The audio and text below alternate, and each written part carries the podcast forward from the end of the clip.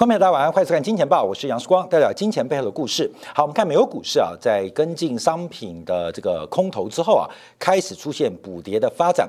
特别昨天晚上，我们看到礼拜五晚上啊，这个道琼指数是跌破了整个短期的颈线位置。这个颈线目前我们观察是用五月十二号在这个位置啊，五月十二号的三万三千三万三千五百五十五点啊，是做出了跌破。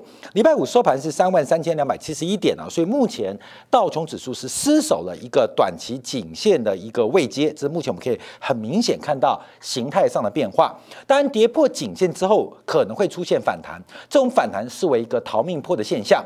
在过去这一两个礼拜时时间，我们在这个不管是金钱豹还是在晶体感部分，我们先后包括从贵金属的黄金，还有包括基本金属的铜，还有农产品的这个玉米，都做了一个观察。因为目前假如以风险做关注，我们当然以最强势的从商品来做持续的追踪，也不断的在五月十九号这一个月以来，为大家拆解了美国国债利率其中的实质利率跟通胀预期的关系。从通胀预期的关系，让我们掌握到。贵金属、基本金属，甚至农产品的一个巨大的跌幅，它是一个巨大的风险。对于部分投资跟投机人来讲，是巨大的机会跟巨大的获利。那美国股市在连续十天收黑的背景之下，开始跟进补跌，不管是贵金属。还是基本金属，甚至软商品。好，所以我们看到这个道琼指数今天礼拜一会不会出现反弹，来回测颈线，来确认这个短期头部的成型。目前我们可以持续做关注，但其中的结构跟内涵是我们今天观察的重点。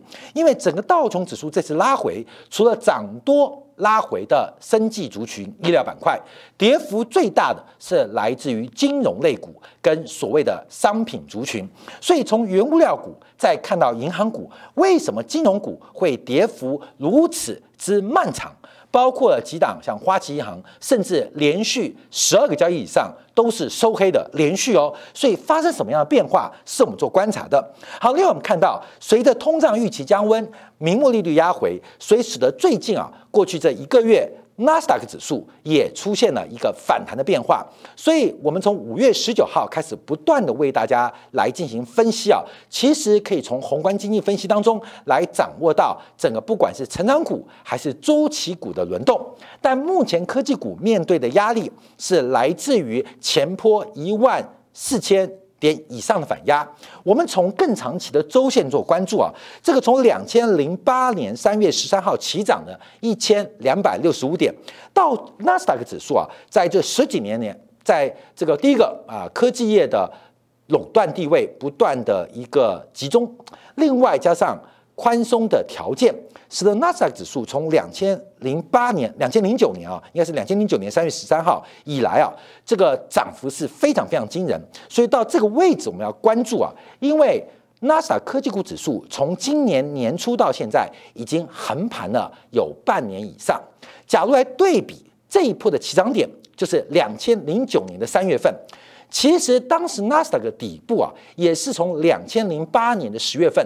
横盘了半年，也就是目前的这个头部的平台，假设它这个头部跟起涨的底部是出现了一个非常重要的对称。在涨幅惊人的过程当中，那这边的形态是不是能视为一个短期的右肩？假如配合，假如配合道琼指数的走势，是不是更可以做确认？好，引发美国股市大跌跟全球的信心的一个大幅的质疑啊，主要来自于在上周末。这个美国又有一位鹰派的分行主席出来讲话，我们要了解到，约十二十二名啊分行的联呃地地方的这个呃行长啊，跟巴西的这个中央的这个委员们呐，呃理事们呢，基本上意见不太一样啊。这个中央的就是联邦的理事，因为是受到总统经国会提名，比较比较偏鸽派啊。为什么要为这个提名他的这个总统服务嘛？可是地方。十二位的这个边疆大吏，所以联邦分行的总裁，通常是比较偏向鹰派，他们比较属于专业的这个联邦行政系统的官员啊，所以比较没有政治压力。这方面可能要了解。所以有时候听到联邦分行总裁讲话比较鹰派，我们要能理解。那对于理事们啊，这个美国总统提名经国会核准，这理事们比较鸽派，也要能够理解啊。基本上，因为他们是不同的这个路线所呃得到这个呃货币。呃，利率的决策权的。那周末的时候，最重要是圣路易斯分行布拉德总裁啊，分行总裁进行讲话。他认为美联储应该在二零二二年，最早在二零二二年将会做加息动作。那这个加息啊，吓坏大家，因为点阵图当中啊，就是按照各个理事跟分行总裁的一个点阵图啊，我们在上周也特别提到，基本上这个他的讲法。是更为更为的领先，跟更为更为的鹰派啊。那他提到，因为第一个我们先了解到，他今年没有投票权，到明年他会有投票权，具有投票权的票委支持在二零二年进行加息。在上礼拜五六月十八号，他主要是接受 CNBC 的访问，他提到他承认他就是七个赞成在二零二二年加息的委员之一，所以我们看到。我们做过点数分析，在三月份的时候，呃，认为二零二二年会加息的不到四位，也就是五分之一都不到。那最新六月份的会议，支持在明年度加息的有七位，已经超过三分之一，而且不少这七位啊，揣测是在明年具有投票权的。布拉德圣路易斯分行的行长布拉德就是其中之一。那他提到，从最初的欢迎通胀到警惕通胀，他提到什么？他说：“针对过去啊这六个月的通胀率意外上升啊，改道上意外，通货膨胀比预期更加严重。那事实上，从美国的 PCE 看得很清楚，对于加息，他认为从二零二年年末就会开始，因为到明年年底啊，美国的通货膨胀维持在百分之二点五到百分之三区间，应该会已经。”已经长达两年的时间，那他指的就从去年第三季开始，美国物价的反弹延续到今年的呃第一季，到明年的上半年，所以他认为美国的通货膨胀率以长期平均值观察，已经超过了。美联储的框架目标，也就是平均通胀目标在百分之二的水平，所以有理由来进行加息，而且他认为应该要开始讨论缩减量化宽松的 QE 政策。那直接提到的，他优先是放弃呼吁放弃购买所谓的这个资产抵押的证券化商品，就是 MBS。目前美国的量化宽松是八百亿美元，来支持美国政政美国财政部发行的公债。另外四百亿美元是支持这个 MBS，就是资产的抵押证券化商品啊，也是机构发行的证券理化商品，其中四百亿美金，他认为应该要放弃购买，因为房地产的泡沫正在加速，所以认为美联储假如继续购买 MBS 的话，可能会加剧房地产市场已经隐现的泡沫现象。那这个要做个背景啊，因为在今年四月份的时候，布拉德有下一个指标，他认为只要美国人啊有四分之三的人曾经接种过新冠疫苗，就代表新冠疫情的这个危机是一个结束的重要讯号。那截至目前为止，美国已经有超过百分之六十五的国民。已经至少注射了第一次的新冠疫苗，所以对于布拉德的观察，整个景气的回升，还有通货膨胀隐忧，还有房地产的泡沫，是他已经在这一次六月份会议特别做观察的。好，我们再把布拉德的角色给拉出来，我们做了一个点，呃，这个鹰鸽图啊，鹰派就是呃主张啊，这个利率可能要相对比较保守的。鸽派主张呢是比较宽松的，上面是鸽派，一路下来是鹰派。我们看到圣路易斯分行的总裁布拉德，其实他刚好是在中间位置，所以他属于一个中间派啊。观众要了解，他属于一个中立的中立的中立的角色，算比较持平的。而今年没有投票权，可是明年将会有投票权的机会。而且我们从这张点阵图可以看到，明年度美联储具有投票权的委员们，理事不会更改啊，这属于中常委不会更改。可是地方的轮值分行的票委，明年会出现很大的变化。第二，我们看到像鸽派的旧金山分行主席，明年将没有投票权。像芝加哥分行的主席伊凡斯属于鸽派，明年没有投票权。到了明年，我们看到像堪萨斯分行的总裁乔治，他属于鹰派。另外，包括了波士顿分行罗森格兰，还有克利夫兰分行梅斯特，明年就会有投票权。所以，我们先关注啊，明年的美联储的投票具有投票权的票委当中，本身结构就从鸽派。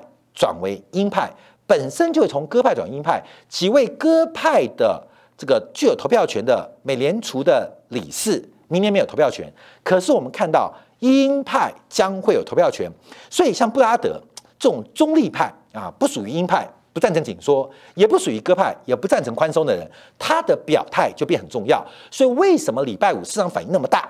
因为所有华尔街都知道，明年的美联储理事偏向鹰派，那中间派能不能拉住鹰派，免得 Q E 退场过快，免得升息脚步过快？可是中立派布拉德直接表态，我认为应该要在明年底加快升息，甚至直接抛出 Q E 的三分之一 M B S 的这个债券的购买，应该要尽早的结束，甚至想好退场机制。所以。从这个结构观察，引发了市场上非常大的震惊。不管是美国国债，不管是美元，甚至礼拜五的美国股市都出现很大的转折。所以昨天晚上美国股市啊，呃，并不是代表什么，而是反映到明年市场的价格是做价格发现的啊，一个效率市场是做价格发现的。所以整个市场都可以预期明年的美联储的内部氛围是什么？呃，这个气氛是什么？还有明年底。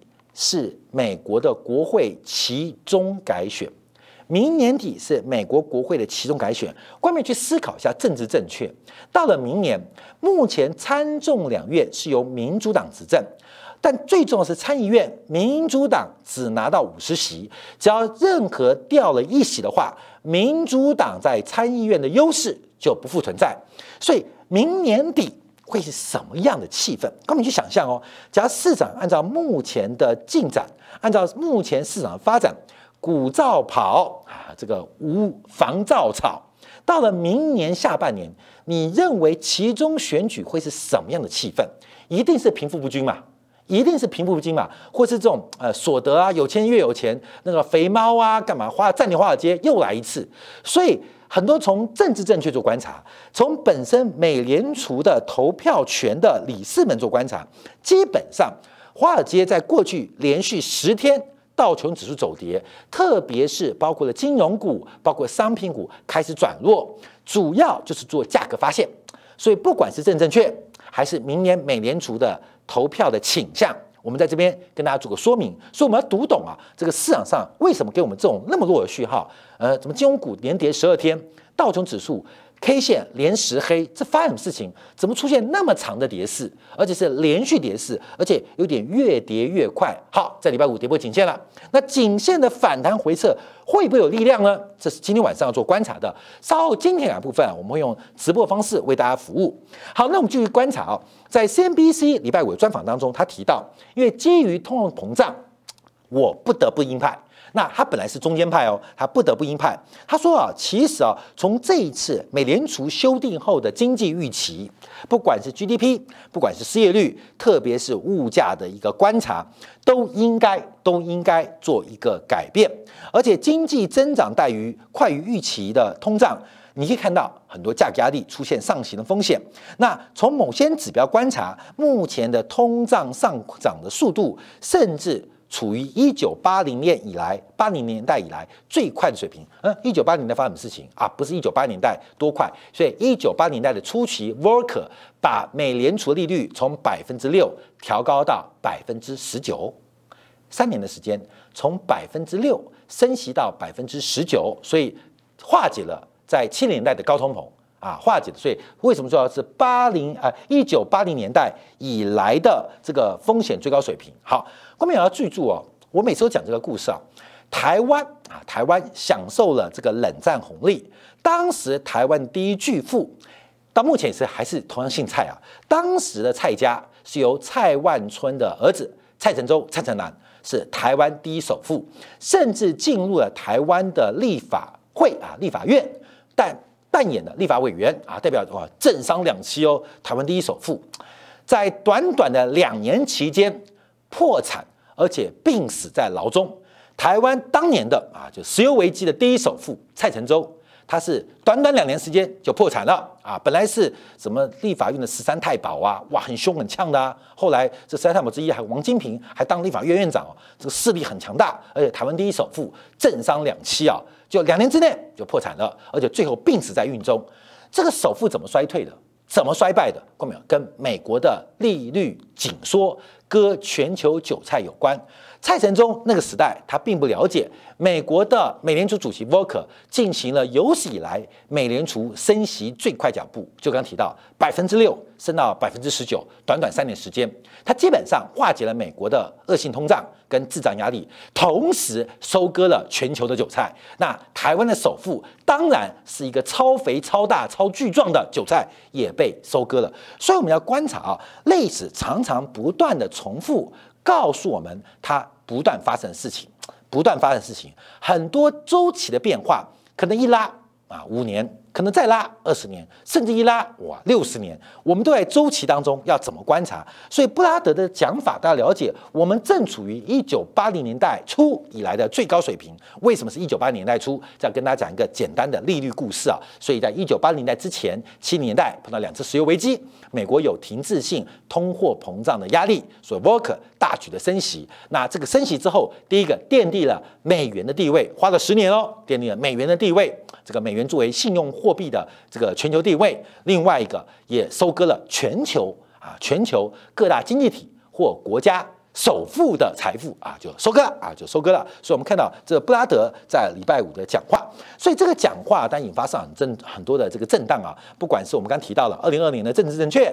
还有二零二年美联储的里监事结构，所以我们在这边半年前先做预告。那另外也看到这个，一旦它的这种讲法与大家讲字字里行间当中，他讲了一些什么，我们看到很明显的变化。好，那最后我们看一下美元指数啊，我们还是要持续关注美元指数，因为美元指数的双脚几乎快要成型了。在礼拜五的时候，美元指数迎来了九十二点三八，在一个月前，美元指数还在九十以下。短短一个月不到的时间，美元指数已经涨幅接近了百分之四，百分之四，这算是一个非常巨大的涨幅哦，这是一个非常巨大涨幅哦。我跟大家报告，这对进出口商有非常大的影响。像这个视光，我们基本上光美线收看的是 YouTube 的平台，属于 Google 体系，所以我们任何的广告费啊，任何的收入都是 Google 播发给我们的，播发什么货币？播发美元，还是用播美元给我们的？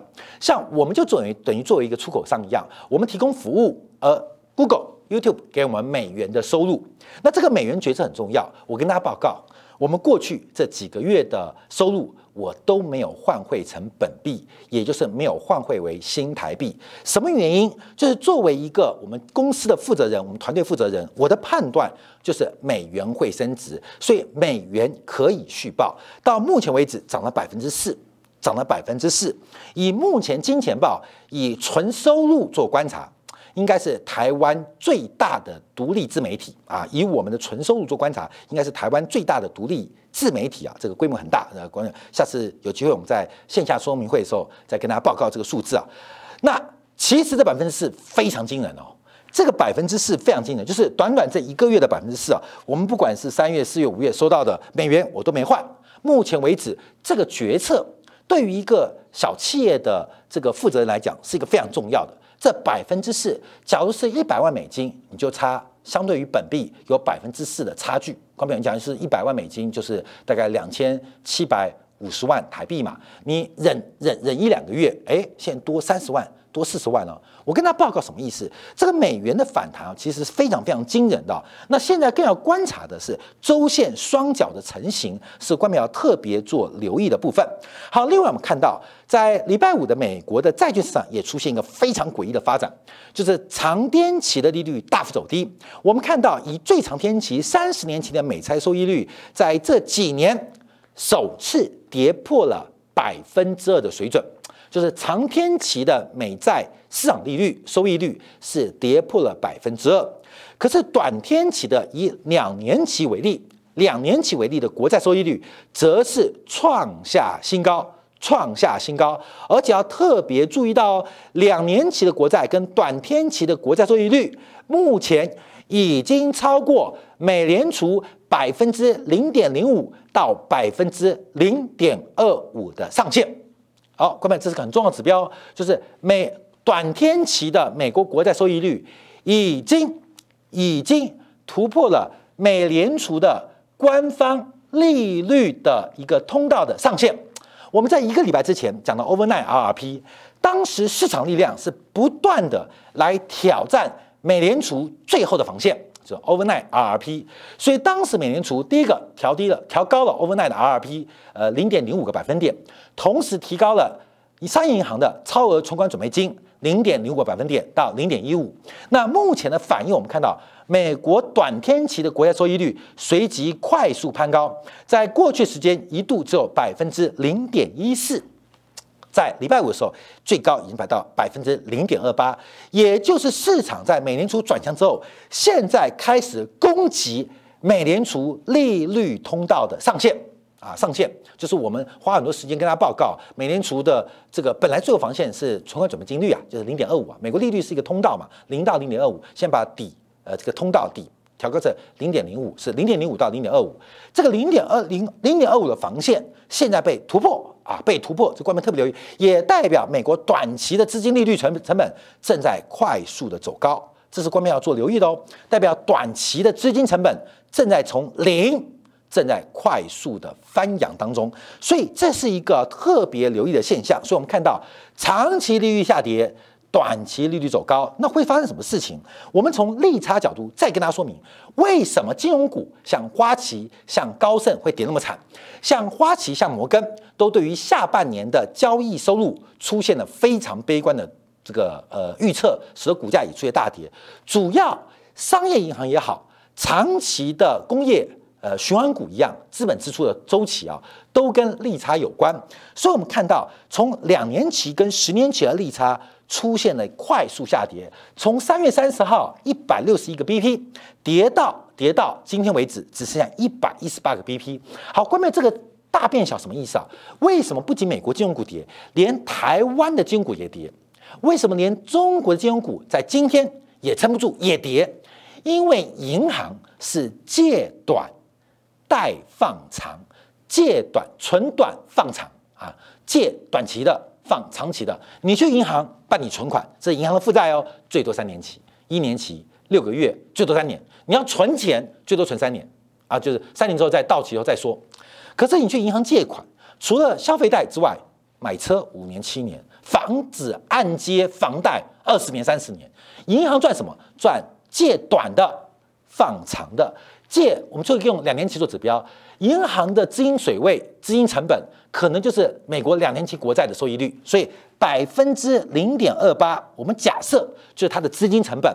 那它放贷出去，我们用十年期美债做观察，之前最高到百分之一点七八，现到百分之一点四三。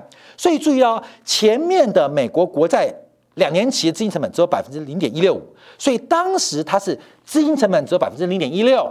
然后放款放一点七八，哇，可以赚一点五个百分点。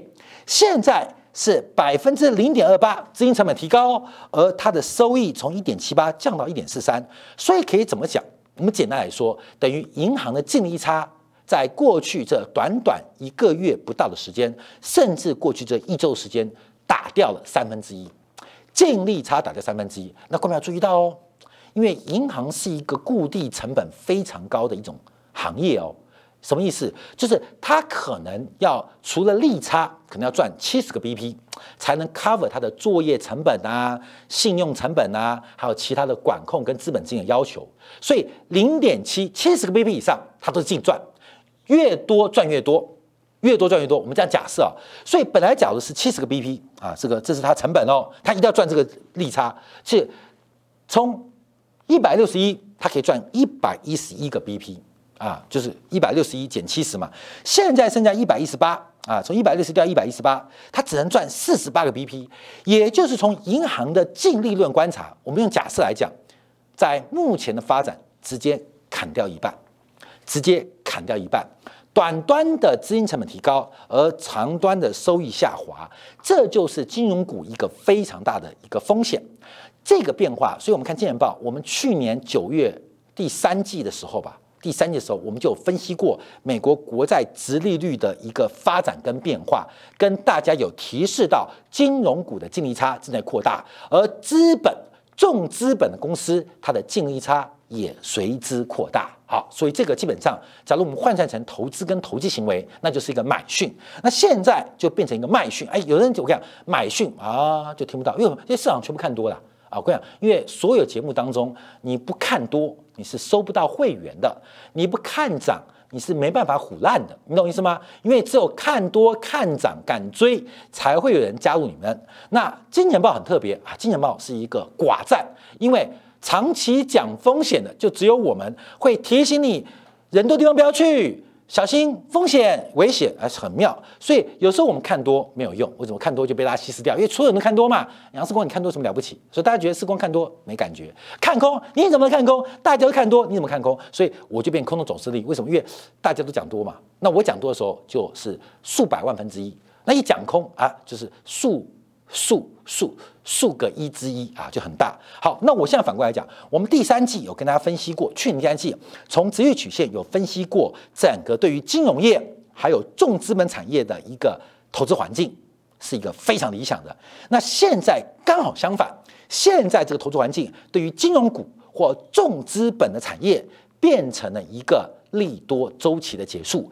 利空周期的开始，所以什么叫做熊平呢？就是长端利率往下，短端利率往上。好，我们再次跟大家来分析啊，就去年五月七号，关表，那我们在去年五月份就开始跟大家整个分析这个变化。这些曲线有分成陡峭跟不陡峭，有分陡跟平，又分成债券的熊市跟债券的一个牛市。那现在观察啊，因为现在主要是短端上行的速度。非常非常的快，短端上行速度非常非常快，而长端上行速度正在放缓，长端上行速度正在放缓，所以我们要特别注意到，那短端谁控制？短端是由货币政策决定，而长端是由长期的资本周期的预期来做决定。讲到这边，我们可以观察，刚刚我们一开始提到。纳斯达克会不会是做第三个头，也就是右肩？而道琼指数的假突破会不会是真的假突破？假突破假突破还真假突破？其实从直率曲线的一个变化，感觉上。已经越来越清楚了。好，休息一下，我们回来在经典部分，我们要针对美国的库存周期，今天要花时间来进行分析。那怎么分析呢？时光专门找茬啊，基本上我们每次看啊，最强的铜，我们讲最强的铜，呃，贵金属最强的时候讲它，那农产品最强的时候讲在最强的。为什么？因为关淼，你做多就是买跌超跌的嘛，那你做空就做超涨的嘛。所以，我们今天要从台湾股市的航运股爆量。再创新高，还有全球投机行情的脉动，配合看指引曲线，而且告诉大家第一手的数据，美国的库存周期即将介入尾声，会怎么发展？稍后我们的精讲部分为大家做进一步的分析跟说明。